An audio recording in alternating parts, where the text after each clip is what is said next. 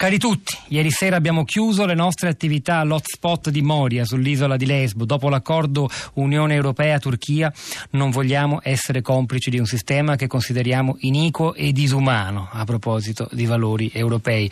A scrivere questo messaggio è Medici Senza Frontiere. Noi a Lesbo ci andiamo, questo nostro percorso sui valori europei stamani si conclude nel Mare Egeo. Michele Telaro, buongiorno, benvenuto. Buongiorno. Capo progetto di MSF a Lesbo, allora avete chiuso?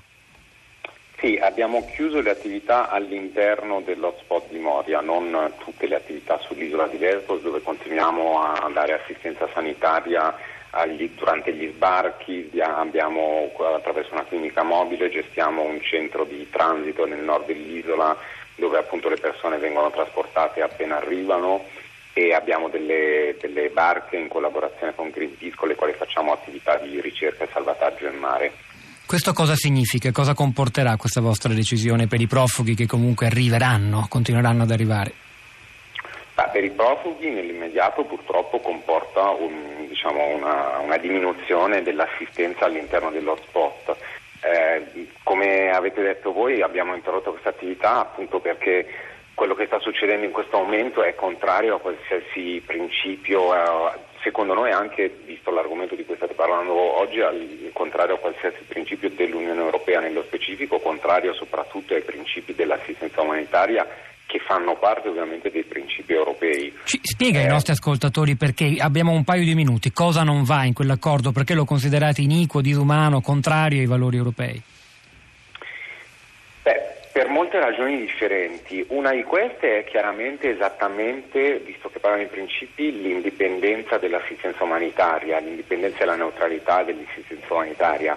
Nel, fa parte, uno dei, dei, dei dei principi, euro, dei principi europei è anche questo e vuol dire che l'assistenza umanitaria deve essere fornita semplicemente sulla base dei bisogni e senza alcun, non deve essere basata su alcun obiettivo politico, economico o di altro genere.